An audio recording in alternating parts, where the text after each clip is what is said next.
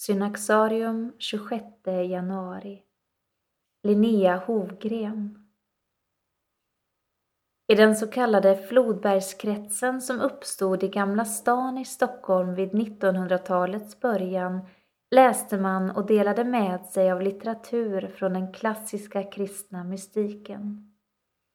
En av de böcker som hörde till de mest älskade var Madame Guillons Bönen denna lilla skrift fick Linnea Hovgren låna en sommar när hon vistades på landet.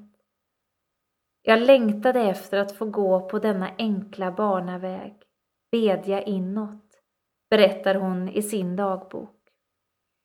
Jag försökte, men det gick inte.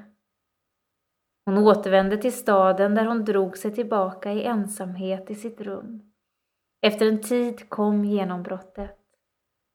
En dag då jag låg tungt lutad mot soffan kom även min själ i vilande ställning och den inre bönen var mig skänkt. Linnea Hovgren hade en bräcklig fysik och var sjuk under stora delar av livet. Det var genom att hon började besöka Henrik Schagers bibelföredrag i Stockholm som hon blev en aktiv del av denna ekumeniska krets.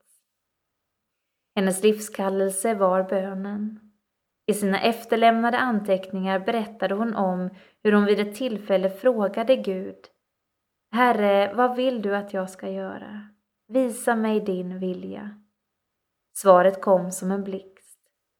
Men vet du då inte? Du är kallad till bön. Bry dig inte om att söka verk som syns inför människor. Du ska vara till för mig leva för mig i inre bön. Linnea Hovgren förblev livet ut oförstådd av många. Sin hemlighet bevarade hon för sig själv. Vad hon berättar i sin dagbok berättar hon inte för någon annan. Däremot skrev hon en rad sånger.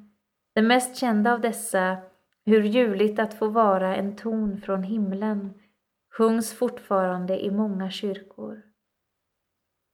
Den 26 januari 1921 nådde Linnea Hovgren sitt mål. Lykttändaren Karl August Flodberg, som stod henne närmast, var en av dem som bar hennes kista. När han lyfte upp den kändes den så lätt, som om den innehöll ett litet barn. Och då for en visshet genom mig, berättar han. Hon åkte långt in.